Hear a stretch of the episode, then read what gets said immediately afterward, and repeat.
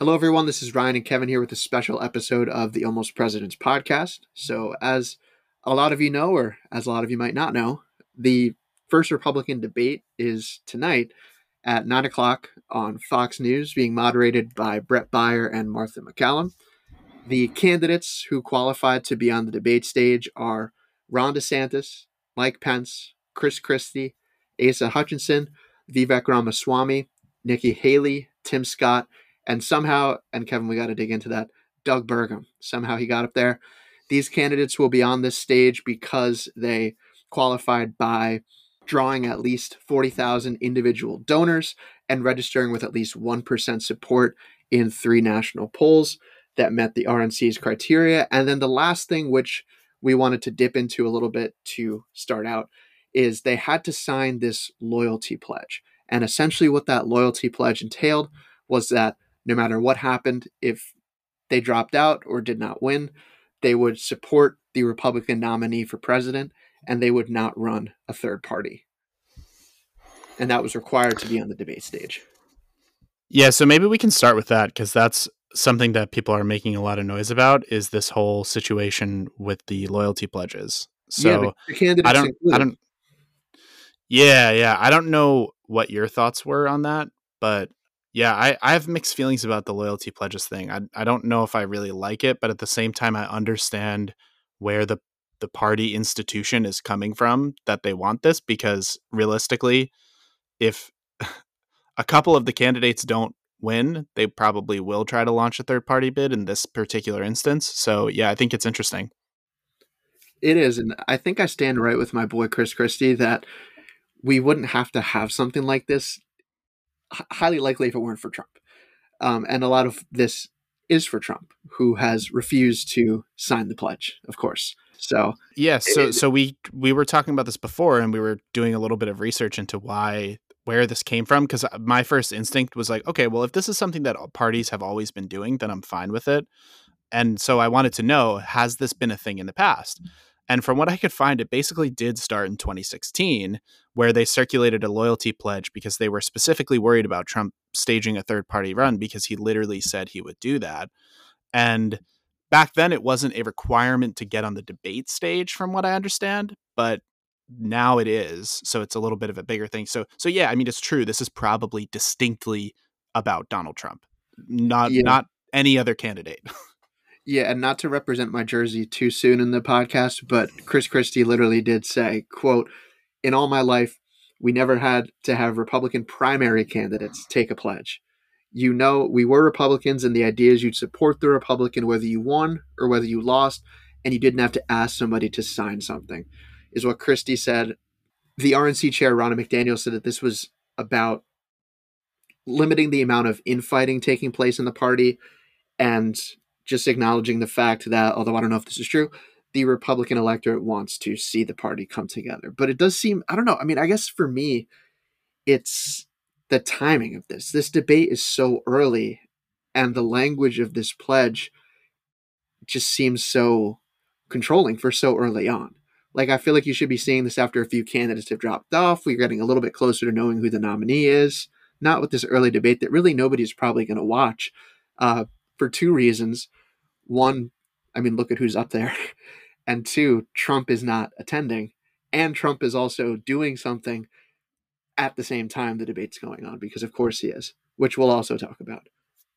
Right. Yeah. So, I mean, I, I think it's, yeah, I kind of agree that I probably, if it were up to me, if I were Ronna McDaniel or whatever, I probably wouldn't have done this because the reality is, is the only guy you're worried about is probably Donald Trump you know, if Doug Burgum wants to stage a third party run, fucking let him, you know, whatever. But if Donald Trump stages a third party run, it will almost certainly split the party and it will hurt the Republicans 100%, right? And it's he very realistically could. So if it were me, I would probably just wait it out, see what he says, see what he does, and if he's going to win anyway, then who cares, right? It doesn't really matter. But I at the same time I do get why they're doing this because yeah, these third party runs they do usually lead to throwing it to the other candidate basically, and they're trying to avoid that outcome. So I, I sort of get where they're coming from doing it, and it seems very likely that it could happen if Donald Trump loses. But you know, yeah, I kind of agree. I would have maybe if it were up to me, waited on that. And honestly, I don't see Trump losing anytime soon. Uh, exactly. So, so why don't we talk then about before we get to the the candidates, the debate itself, the elephant who's not going to be in the room, Donald Trump. So, first impression, what do you think about the fact that Trump declined to debate? Yeah, I have a couple thoughts. One, I've been saying this for a while. I really think that Donald Trump has started to lose his mojo. And I noticed this in 2020 because in 2016, he dominated the debates. Every single debate he was in, he absolutely dominated the debates, right? He was so charismatic, funny. Everybody thought he was like hilarious. Even the people who hated him, like like me, thought he was funny in the debates. And in 2020, when he was debating Joe Biden, he kind of just came off like an asshole and like a stupid asshole at that. You know, he's mm-hmm. just yelling, calling Joe Biden dumb, like, and it just kind of it, it made him look bad. And probably if he hadn't done that, he probably would have won that debate because Joe Biden does have all these issues with his stuttering and whatnot. But yeah, so I think that he's noticed that probably, and he's like, well, I don't want to fuck up, basically. And candidates are inc- are increasingly kind of realizing that Uh, debates are mostly an opportunity to fuck up, not an opportunity to succeed. And so Donald Trump is doing what Donald Trump does. He's kind of paving the way in this, I guess you could say, a little bit sleazy tactic where he's like, you know what, I don't want to debate, so so fuck it. See ya. And he realizes that's probably the best move for him. And I think it is too. I agree with that. He should not be debating. When he's this high up in the polls and he's literally supposed to what be on the same stage as people who are single digits in in the polls yeah. that are more flattering for them. Mm-hmm. And Doug Burgum somehow got himself on that stage. I mean, is I'm trying to find a poll where he's more than single digits, and it's awfully hard. Um, so yeah, yeah, no, I mean, don't attend the debate. It could only hurt you because you're literally so high up. But then you want to step further. I mean, Trump is a masterclass in and of himself of how to control the news cycle. And he did, but in a weird way. So he recorded this interview with Tucker Carlson that's set to air on X or uh, Twitter, whatever you prefer, at the same time as the debate on Fox News. So, in addition to that, he's also expected to go to Atlanta where he's being booked for the latest set of indictments. So, how do you feel about that? Trump really seizing the news cycle by the balls. I'm sure Fox News isn't too happy about it. Yeah, I mean, I think it'll be interesting to see how it goes.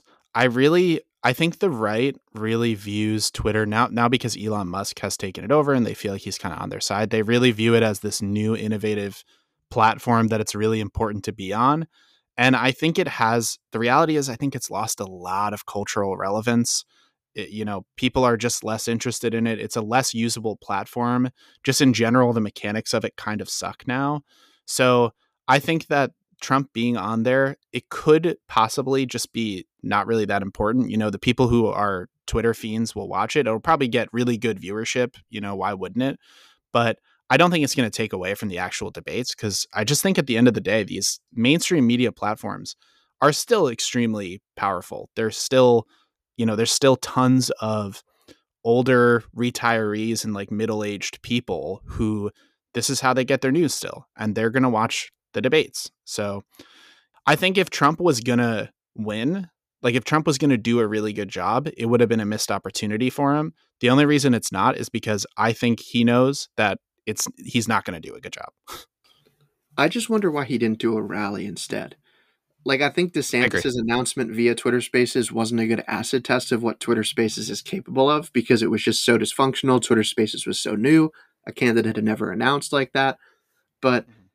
I just wonder if if Trump held a rally and a whole bunch of people showed up, I mean the press corps would follow and that would dominate the narrative. And I think that's where he's at his best is at a rally. I'm not sure how he's going to be, even though this Twitter space is, is it a Twitter space? Well, whatever it is, this interview yeah, it's a Twitter be, space, yeah, yeah uh, next space, I guess, right? Right, and it's it's pre-recorded, so you know they already, you know, there's not really room for him to like fuck up live or anything, and it's with Tucker, mm-hmm. somebody who's always been on his his team, pretty much through it all.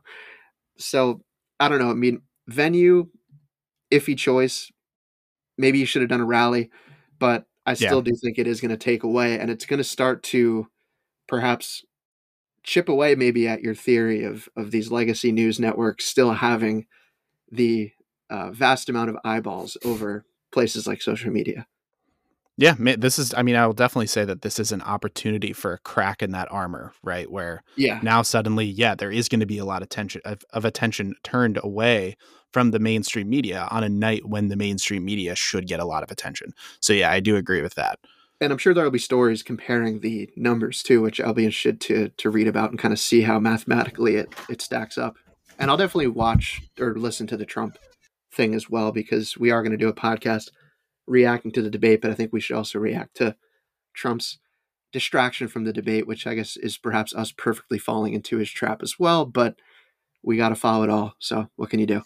Yeah, but I think it's interesting because I've I've been paying attention to a lot of these uh, right wing guys like Jordan Peterson and whatnot, and a lot of people are very upset at Trump for doing this, for not taking part in the debates, because a lot of these guys they do they do I think sincerely feel like debate is very important, and um, so I I don't know I think there's also a potential that this could lead a lot of people to kind of turn on him a little bit because they feel like it's an act of cowardice and I mean, to be fair, it is an act of cowardice.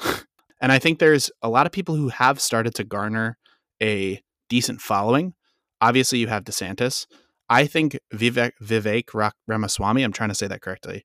Um, I think he also seems to have a good following. I was literally at the gym the other day and I heard two people get into a conversation about how much they love Vivek Ramaswamy.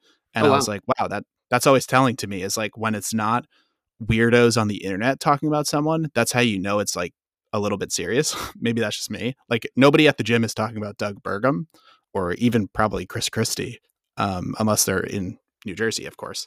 I'm but, not sure a lot of people in North Dakota are talking about Doug Burgum, and I hate to sh- to shit on the guy. I'm just speaking objectively here, but no, I mean Vivek Ramaswamy is somebody I wanted to talk about with you because he is definitely having a bit of a moment right now. And it seems like a lot of the people that he's getting are the people that DeSantis is losing because DeSantis's yep. campaign is just totally off the rails at this point. And some of the more conspiratorial stuff Vivek Ramaswamy is saying, people are finding charming, as well as him. I guess what were have some pictures of him playing tennis shirtless and uh, rapping an Eminem song in Iowa? Was that? Yeah, I think that's correct. It was weird. He just came off as like everybody that he he went to college with, like just that that business bro type of uh, persona. Yeah. Um, and I looked it up, and here, he's in a frat. So, all right, yeah, and that I think that can kind of take us into the next thing we're going to talk about, which is maybe some predictions, maybe some uh, candidates to watch type thing. So, I think Vivek Ramaswamy is is probably my number one guy that I think could have a big win on this night yeah, like you were saying, he's posting all these videos and pictures on the internet that basically are supposed to indicate, I think, that he's young and vigorous. Um, is, is kind of the point. And I think he's like he's like 39 or something, right? Um, and I'll give him, yeah. to be honest, I'll give him that. I think he's a decent looking guy. Obviously, yeah, he's um, decent looking guy. Yeah, like he's a decent looking guy, and like Ron DeSantis is also pretty young, but Ron DeSantis just looks like kind of weird and and old, um, like older, I think, than he actually is. Whereas Vivek Ramaswamy is clearly in very good shape um, and looks very young and vigorous. And I think I have to tack on on top of that. I've seen him go on like David Pakman and other uh, like political platforms, CNN, and he holds his his own really really well. Like every single interaction he's in, he seems to come out on top rhetorically. So yeah, I think he's going to have probably a good night. If I'm going to make a very bold prediction, which why the hell not? Um, I think that we could see him and Ron DeSantis basically switch places to uh, tonight. I was thinking something similar. I don't know if I was ready to put that down in ink or in audio, rather, but I think one's going to have to give her the other. And I really don't see DeSantis. I mean, obviously, it's a big night for him, but I don't see him capitalizing on it. I don't know if I see him even being capable of capitalizing on it. But yeah, I mean, he's naturally on a collision course with Ramaswamy, right? I mean, they're passing each other mm-hmm. the polls right now. One's going up, one's going down. So DeSantis has to do something to help his numbers. And I think even his super PAC, who for whatever reason sent out some strategy for him that we're all able to read, has told him to attack Ramaswamy. So that's definitely something that Ramaswamy is going to see coming. And yeah, no, I mean, I've I've read more than I've listened to Ramaswamy's uh, the things that he'll say. But yeah, no, he, I mean, he does seem like a really good, intelligible, intelligent talker who could potentially stand out on the stage. I mean, I'm I'm looking at like, you know, it's funny. Before we get on here, I was looking at uh, the stage positions just to see if those had anything to do with the way that strategy would play out. Yeah. And if you go to uh, Kevin, if you go to page one in our document here, uh, everybody else can look it up. DeSantis and Ramaswamy are right next to each other. And then noticeably right. in the corner, the anti-Trumpers, Hutchinson and Chris Christie, can maybe get some scheming going over in their corner. Yeah. And then they got yeah. the South Carolina too, Haley and Scott together. And then they threw Burgum all the way on the side, which I'm for. Yeah, but that I think that's my big the big thing that I, I would be looking for is I think DeSantis or Ramaswamy really needs to have a moment. DeSantis really needs a kind of comeback moment and Ramaswamy needs to keep up, I guess, the momentum that he's already started to build. And I think if Ramaswamy has like a really big moment, yeah, I think people from DeSantis' side will kind of switch. But I think, yeah, Ramaswamy seems a little bit more positioned to pull that off than DeSantis. DeSantis just doesn't seem like he's a charismatic guy at all. But I think his campaign's probably aware of this and they're probably preparing him for it. So who knows? Maybe he could have a good showing. I heard something really intelligent on the dispatch about DeSantis's campaign that I hadn't thought of. And I don't know if this could be any kind of a difference maker for him on the campaigns or on the debate stage. Like if this is where he can kind of set a foot, a fresh foot forward with his campaign. But he has this stellar record to Republicans in Florida of legislative success, of winning dominantly to to get the governorship back in 2022, and all these other Republicans were losing. And ever since he launched his campaign, it's just been attacking this abstract idea of wokeness. Like, I don't get why he's not because even even his book, he says Florida's blueprint for America. Like that's what he should be running on. The things that I'm doing in Florida, I can replicate across the nation. And look at me. I have a history of legislative success. So I don't know. I mean, I know they're going to be obviously asking questions and stuff like that, but if that's something he could establish, I feel like it could help him. But again, I don't yeah, well, see him help doing anything to help himself. He's just so rudderless. Yeah, I mean, I think you're right. I think what happened was there was a blowback to whatever you might want to call wokeness, right? And there there emerged this very strong anti-woke movement that was against CRT, against trans people, against whatever, you know, against Black Lives Matter, even though that's kind of been over for a while. And I think Ron DeSantis was like, I need to capitalize on this big movement that's going on. But I think the movement died. I was looking at a poll the other day. I don't I don't remember where the poll's from, but I was looking at a poll the other day and it basically showed that Republican voters are right now not reporting that being anti woke is very important to them. Like it's not they're they're reporting that they would still be willing to support a candidate if that candidate's not anti woke, but they meet other criteria. So there's some evidence to suggest that this is just not as big of a thing as we thought it was going to be. Um, and I think that's kind of an issue for Ron DeSantis's campaign, is he really banked on that. Yeah. And you're you're probably right. He should have banked on I'm a really good governor and I did really good things that worked really well, and I will keep doing them. But this is also kind of a downstream from something I've said for a while, which is that Republicans right now are banking on issues that are three years old. You know, they're still running on COVID and lockdowns. They're still running on Black Lives Matter. They're still running on stolen election. Some other things. Stolen election, right? Yeah, that was the one I was looking for. I was like, where is it? and these are not issues anymore. And I think that's a big problem for DeSantis specifically because I think he's kind of banking on those with all these ads about Fauci and shit when Fauci's not even a government official anymore, you know? Yeah. So, yeah, I mean, he really should have just from the very start made it about I'm a winner and Trump's a loser and the proof is in the pudding. Yep, I agree. And then and then just see what happens from there. I mean, you wouldn't immediately yeah. endear yourself to people who are loyal to Trump, but you would be pointing something out that maybe you could bring them around to.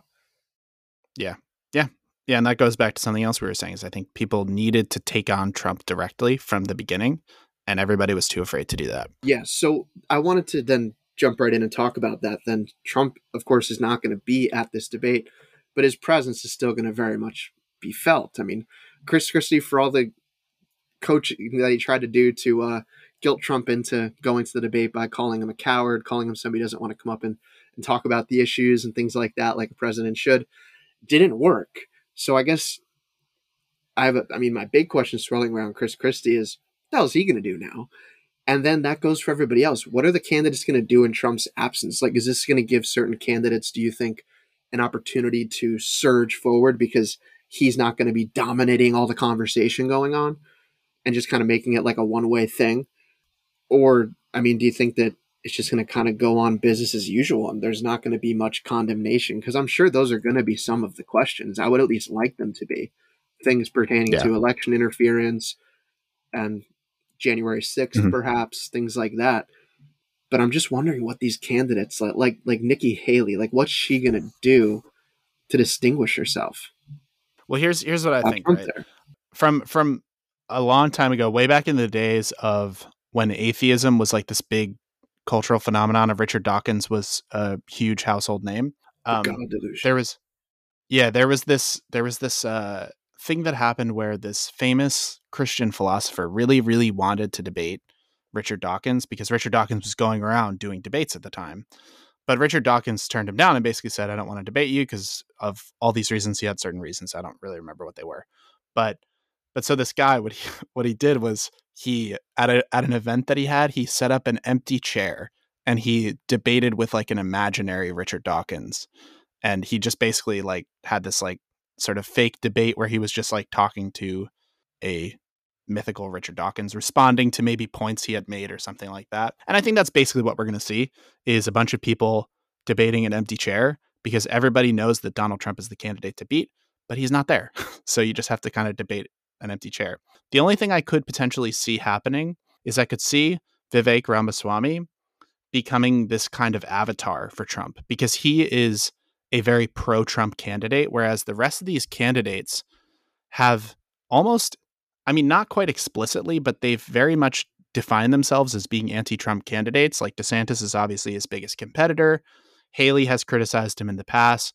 Burgum, Hutchinson, and Christie are all like anti Trump. Pence, of course, is the hang Mike Pence guy, right? Um, and Tim Scott is a little bit more ambiguous, but like, you know, he's not exactly a big contender right now. But just so I think Vivek Ramaswamy is going to like come to his defense a lot, and so there's going to be wind wind up being a bunch of debates between people about like di- between Vivek and other like candidates about Trump and Trump related things.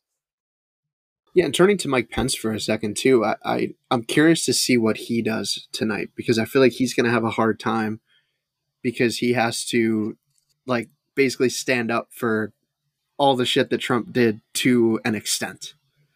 And you also was, stand against it, right? that's, and, and stand against it. Yeah, I mean, he was he yeah. was he was on the ticket. Like, I mean, it it just seems like his uh his pitch to the party is like, well, look, there were some things that I disagreed with that were really bad, like when I was asked to violate the Constitution of this country, but other than that, I was proud to be a part of the administration, and that's just not compelling in in any way yeah, I'm really, I'm really not that. I'm not expecting anything from Mike Pence here. To be honest, I think he is not a charismatic enough of a guy to handle the situation he's in. I'm shocked and he got so up there at all. Yeah, I think there's a certain group of people who are committed to him because he represents something like a more civil politics, but also, you know, the politics of evangelicalism.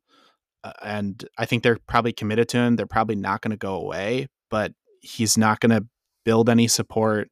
Um, at best, he'll lose support. That'd be my guess.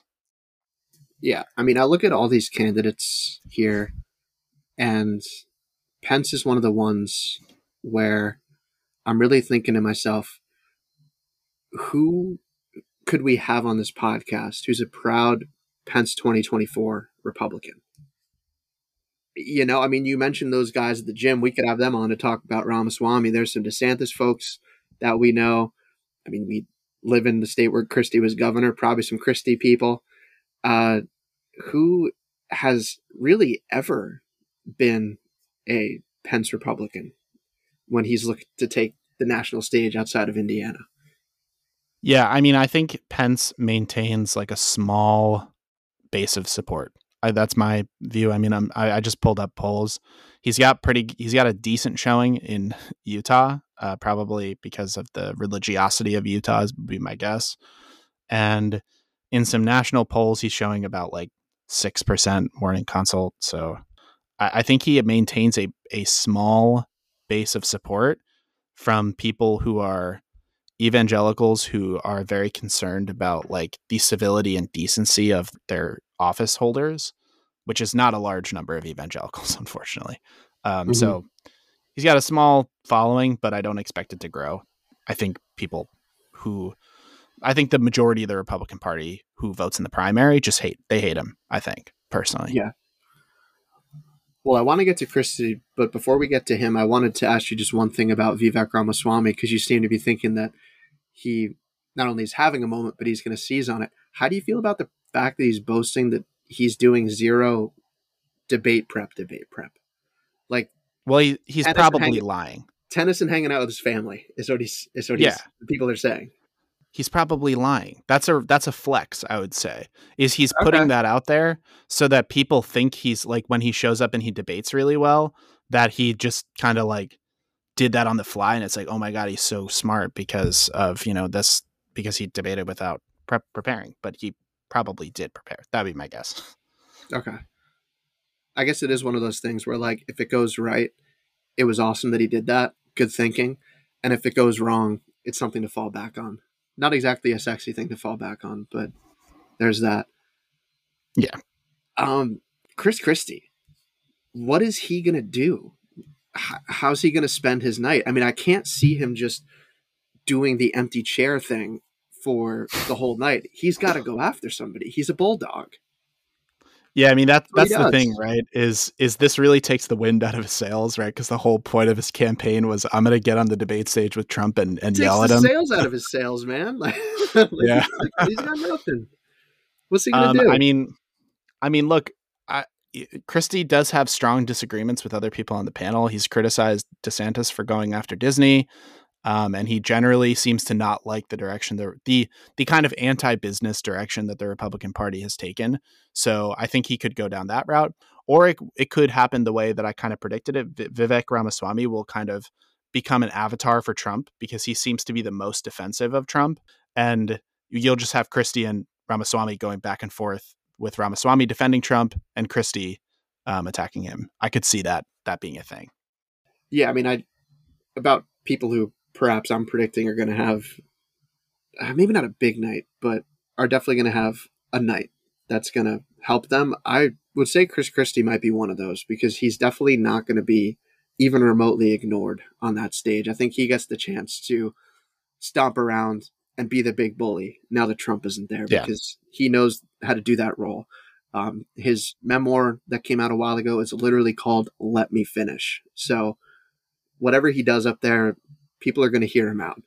And so, we'll see if he goes after people like you say. I mean, he's definitely going to take a few shots at Trump. So, I think maybe anybody defending Trump's position, yeah, like you're saying, will also be a potential uh, victim of attack. I'm, I'm just not sure when it comes to big night like all right it'll look big but what's it ultimately going to do for him i mean he still comes off as more of an appealing candidate for the democratic electorate than for the republicans which is crazy to say but yeah. is no less true yeah, there's a there's a hard ceiling on his potential for sure i mean there's not really much that he can do and that's kind of what I said originally. He's running a kamikaze campaign essentially. His goal is to knock somebody down. His goal is not to actually win himself, really.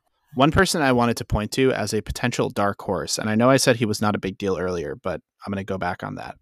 Um, I think Tim Scott is a potential dark horse, maybe not in the candidate in the in the specific debate, but in the wider scope of the whole presidential campaign. I think he's a dark horse, and I think he's a dark horse for uh, reasons that relate to our most recent season of the podcast, which people should all listen to about the 1876 election. He reminds me a little bit of Rutherford B. Hayes in that he's nobody's favorite candidate, but he's everybody's second favorite candidate. Mm. Like the guys, the guys who I was talking about at the gym, they also brought up that they like Tim Scott. Like they were like, yeah, we really like Donald Trump and and obviously and Vivek Ramaswamy, um, and also Tim Scott. And I think that's kind of everyone's view. Donald Trump himself is not going after Tim Scott the way he's going after other people on the stage, uh, and I think that's that's going to be Tim Scott's strength. I don't think it will necessarily play out in this particular debate, but in over the long arc of the campaign, as people start to drop out, the people who support that person who drops out, I think a lot of those people will wind up going to Tim Scott, and he could build up a decent base of support by being like everybody's fa- second favorite candidate, essentially. I agree with that. I think Tim Scott has staying power that goes above and beyond what his poll numbers are showing up as now. Uh, the field just needs yeah. to clear out a little bit more, and then we'll start to see that. I think.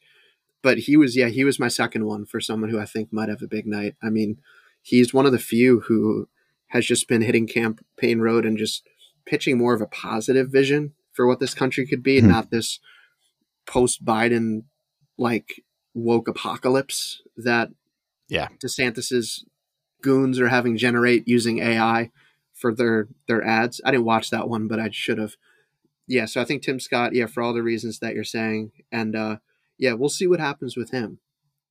Yeah, and that that's my thing is I think he's managed to please a lot of the anti-Trump Republicans because he for for a variety of reasons, you know, um, like I talked about the civility politics type evangelicals, mm-hmm. and they like him because he's a very civil guy and he's and he's an evangelical. Also, the the kind of pundit class, the Ben Shapiro's of the world, I think they like him too because he, like you're saying, he provides a positive vision for America, and he does basically defend all of like the conservative positions on things. But then he's somehow, and I don't know how he's done this, but he's somehow managed to not piss off Trump and therefore Trump's base because Trump will just, Trump's base will kind of do what he does. And so he's managed to not piss off Trump. And that's the key is that I think there's potential that a lot of these people will flip to Tim Scott or they be they'll be willing to. So yeah, I think he's a dark horse potentially. Um, but yeah. I would say he's an Icarus, right? He's he's got his wings. He's taking flight. We'll see how high he gets. If he gets a little bit too close to the sun, Trump might put him in his place. And I think if he does start flying too close to the sun, his campaign, and he's got a war chest too, right? Of donors. Yes, he's got a lot of money. Um, yeah, yeah, so he's got a shitload of money. We'll probably have to actively start thinking about Trump containment strategy as best as you can contain him. Because yeah, I think Trump even like welcomed Scott into the race. It was odd. Yeah, you're right that all of this is contingent on the fact that he hasn't pissed off Trump yet, right? And you're right. If he flies too close to the sun, Trump will start to get worried and Trump will start attacking him. So, yeah, it's it's true. Like that's a factor too and and maybe it, it maybe it's the case that Trump or that Scott builds up a base of support, then Trump attacks him and then everybody turns on him. That's possible. I suppose I'd be interested to see how things play out because they also present two different visions of America in that Scott's takes place in the present and the future, and Trump's takes place in the past uh, and the present in terms of all the indictments that he's charged with. So mm-hmm. we still haven't reached a decisive point yet where it's become clear that Trump's electorate is done hearing about the 2020 election, January 6th, and all of these indictments. But should they reach that point, Tim Scott's message might be just a breath of fresh air from all that controversy. I mean, and I don't want to harp on this for too long because it's his business, but like Tim Scott, like, dude hasn't even had sex. I mean, you're not going to have to worry about hush money payments or anything like that from this guy. Like, this guy is literally able to walk into a room and give his mother a kiss on the cheek and, you know, never feel like shit for doing so. You know, this guy like walks out of his house, never swearing, never, you know, looking uh, at a woman sexually, uh, just thinking about ways in which he can have agency over their bodies. Uh, but this guy comes off as like just clean as a whistle. Yeah, yeah, you're right about that. He definitely is scandal free. But I, I hate to say this, but I, I think that that is possibly not to his benefit. I think that the Republican base really likes coming to the defense of somebody. And when they find out somebody has a scandal, they kind of go into defensive mode and they actually like that person more. So, yeah, I mean, it'd be great for the Republican. I'm sure the Republican establishment would love to run Tim Scott because I think he would probably win uh, over Biden. But yeah, I think he, like the, the base is is never I, I just think never going to go for him. And you talk about yeah the the election stuff and Trump running on issues of the past. Yeah, I mean I think for better or worse that's what the party wants him to do. That's what the the voters in the party want him to do. It's stupid, but that's what they want. So I think that's going to be uh, what's going to win the day. And next, and I, I think this perhaps should be our last thing, and rightly so. Doug Burgum, how did he get up there? What do you think he's going to do when he gets up there, aside from a whole lot of nothing? Yeah, it's hard for me to say what Doug Burgum will do when he gets up there because uh, I have no clue who this guy is, you know, and I think most people are with me on that. No, but I mean, I guess more seriously, uh, yeah, I, I don't, I, yeah, I can't imagine a situation where he does anything. I think, I think most of these guys, like the only anti-Trump guy who has a shot at making any noise is Chris Christie because he's obnoxious enough to get people's attention. Like these guys are too yeah, inoffensive and unknown to, I think, do much of anything. It reminds me of like the whole cast of characters who ran in the Democratic Party, like Kirsten Gillibrand and even Tim Ryan ran in, in uh, 2020 as well. And mm-hmm. like a lot of these guys got up on the debate stage and they maybe got two words in and nobody noticed them. Nobody figured out what their name was. And that was it. So I think that's probably what will happen with Doug Burgum. Yeah, I feel like they almost staged Doug Burgum and Asa Hutchinson on far sides of the stage just so that if they have to camera in on three candidates kind of going at it, interrupting each other, they won't cut out anybody important at least. Well, yeah, that's the idea, right? That's why right. you put the important candidates in the middle. Yeah, I think that's literally the idea.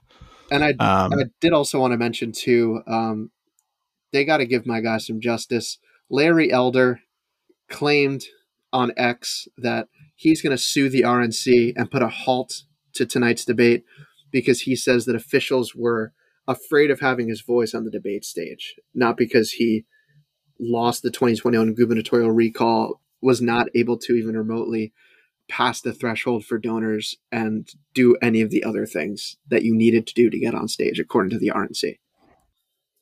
I was listening to the Breakfast Club um, with the what's that guy's name, Charlemagne the God or whatever, and they had Larry Elder on, and I was like, like at the beginning of the interview, uh, they were like, "Oh yeah, so you're running for president? Like, why are you running for president?" I was like, "Oh fuck, Larry Elder's running for president. I totally forgot."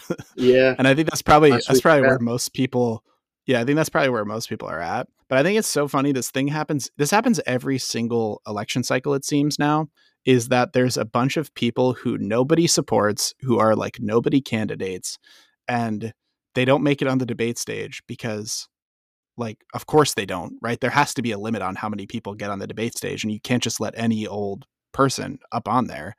So they don't make it onto the debate stage. And then they're like, oh, the, the DNC or the RNC doesn't want me on the debate stage, rah, rah, rah. And of course, it's just not true. Like these people just don't have support. And that's, that's Larry Elder's situation. He's butthurt about it, obviously. I doubt he'll sue the, the RNC. Uh, if he does, he'll lose because what they're doing is perfectly legal. There's no, like, there's not really any constitutional rules about how the major parties pick their candidates. They can kind of do what they want. I mean, they have their own like bylaws and shit, but that's kind of the way it works. So yeah, he has he has no like right to the debate stage. It's just kind of silly. No, and the whole thing, oh, you know, they're afraid to hear from me. No, dude, they're not afraid. Oh, they don't want me there. Yeah, no, you're right about that one. They don't want you there because you're yeah, not a yeah. viable candidate. And yeah, I and wish... it's like how. Sorry, go ahead. No, I was just gonna say, and I wish that politics wasn't so driven by money so that Doug Burgums could be replaced by people who really have a stake in these issues that are being talked about on the debate stage. Not there's going to be a ton of talk about issues on the debate stage tonight. Uh, don't expect it, people. But mm-hmm. uh, it is what it is. And I mean, Larry Elder is not a poor man by any stretch. But dude, no. you just you couldn't check the boxes, and they were decided by your team. You're not on the stage, man. I'm sorry but let him sue. Yeah, so, yeah I mean, it's America. go for it. But I think this is, I think, like uh, this. Ha- this happens every cycle too, where somebody's gonna sue somebody else over something. In 2020, Tulsi Gabbard was gonna sue Hillary Clinton for some reason. So you know, and then it goes away, and they never actually do it because it's stupid, obviously.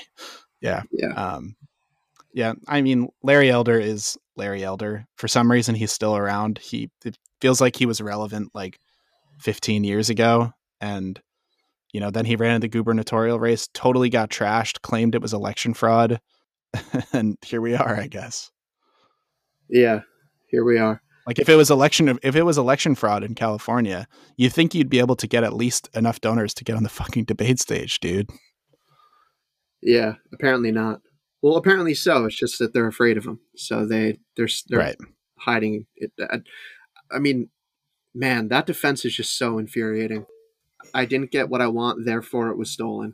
Like, I guess that's why Ronna McDaniel's putting this freaking loyalty pledge in there. But, um, Yeah. I I had one more uh, question that I wanted to bring up before we hop off the mics, and it's unrelated to this debate, but just something I was curious to talk to you about and kind of just bring to our listeners' attention to if they had any thoughts about it. I think it's pretty much not going to happen at this point. But what did you think about that whole uh, brouhaha about DeSantis debating Gavin Newsom on Fox News? I'm gonna be honest, I did not hear about this until right oh, you now. didn't hear that story? no. Oh, okay. So I can Uh, get your organic reactions for the first time on the mics. Yeah, I, I don't know. I mean, to me, all of this stuff, it's just, it's all like Mark Zuckerberg and Elon Musk challenging each other to a fight. Like for these like old guy politicians who want to, sh- who still want to have dick measuring competitions and still want to like talk about how tough they are. Their form of it, because if they got into a fight, their like knees would snap in half. Their their form of it is like, oh, so and so won't debate me, so and so won't debate me, blah blah blah and then they like talk a bunch of shit the debate never happens and then like yeah it's like yeah what would be the point of that? They're not competing for anything. Which it, to be fair to i guess ron desantis which is a sentence i don't usually say gavin newsom has been kind of goading him for a while. You know he gavin newsom ran ads in florida for some reason a while ago and a lot of people thought he was going to run for president. That's why he was doing it but it turns out he was just doing it for the fuck of it. I don't I don't know. Like I don't, I don't quite understand why he ever did that. So I, I could be incorrect yeah, in saying this, but isn't Newsom also looking to file some sort of like legal challenge to Abbott, um, DeSantis, or both about just trafficking illegal immigrants like to Martha's Vineyard and into California and things like that? Like I thought he was trying to do something from like a criminal standpoint for that, but I I was actually pretty hyped. I was like, oh, like if this happens, this should give me something to put on the calendar to look forward to if uh, if the school year starts out slow or or something like that. I mean, I don't think it was slated to happen until like November, but to me, it was just natural. It was like, okay, Batman fights Joker, right? Superman fights Lex Luthor. Luke fights Darth Vader. Like it's just such a natural like fight to have happen, right? California, our bluer state. I mean, it's mostly orange because it's kind of on fire, but uh, going up against our most conservative state, arguably, maybe Texas a little bit more so. But from DeSantis' it's- perspective, it's not it- the most conservative, but it's like one of the most prominent conservative states, I guess. I mean, if you want to go most conservative, it's like Mississippi or some shit, right? But right. But I guess just most openly, proudly, and Sure. in the news all the time, conservative state. But I just was scratching my head because DeSantis could only lose that debate. yeah, And that's the Gavin thing. I kind of could only win. Yeah, I kind of get it from Gavin Newsom's perspective because it might be a, an opportunity for him to come out looking really good. But I do not understand it from, from Ron DeSantis. Did, did Ron DeSantis set this up, or was it was it Gavin Newsom that that challenged him? Who challenged who? Um, I'm not sure. I'm not sure. I think it might have been Newsom. Okay, that makes a little more sense. Yeah, I mean, to me, all of this like it's just it's just the adult version of two kids saying they're going to meet each other by the flagpole and fight. You know, that's all it is to me. It's it's dumb. We'll see what happens. Like it'd be funny if it happened, but whatever. Yeah, we'll see. I mean, perhaps the DeSantis will be struggling so much that he'll be like, look, this is either going to be Yeah. the third rail that just completely shocks my campaign back to life, or Or like, This will be the kind of like a hail knell, but I- mary. but I need, yeah, exactly. But I need to know now so that I can either pull out and kind of regroup or uh, keep going and, and see where it leads. Yeah. All All right, man. Anything interesting else? or- Talking.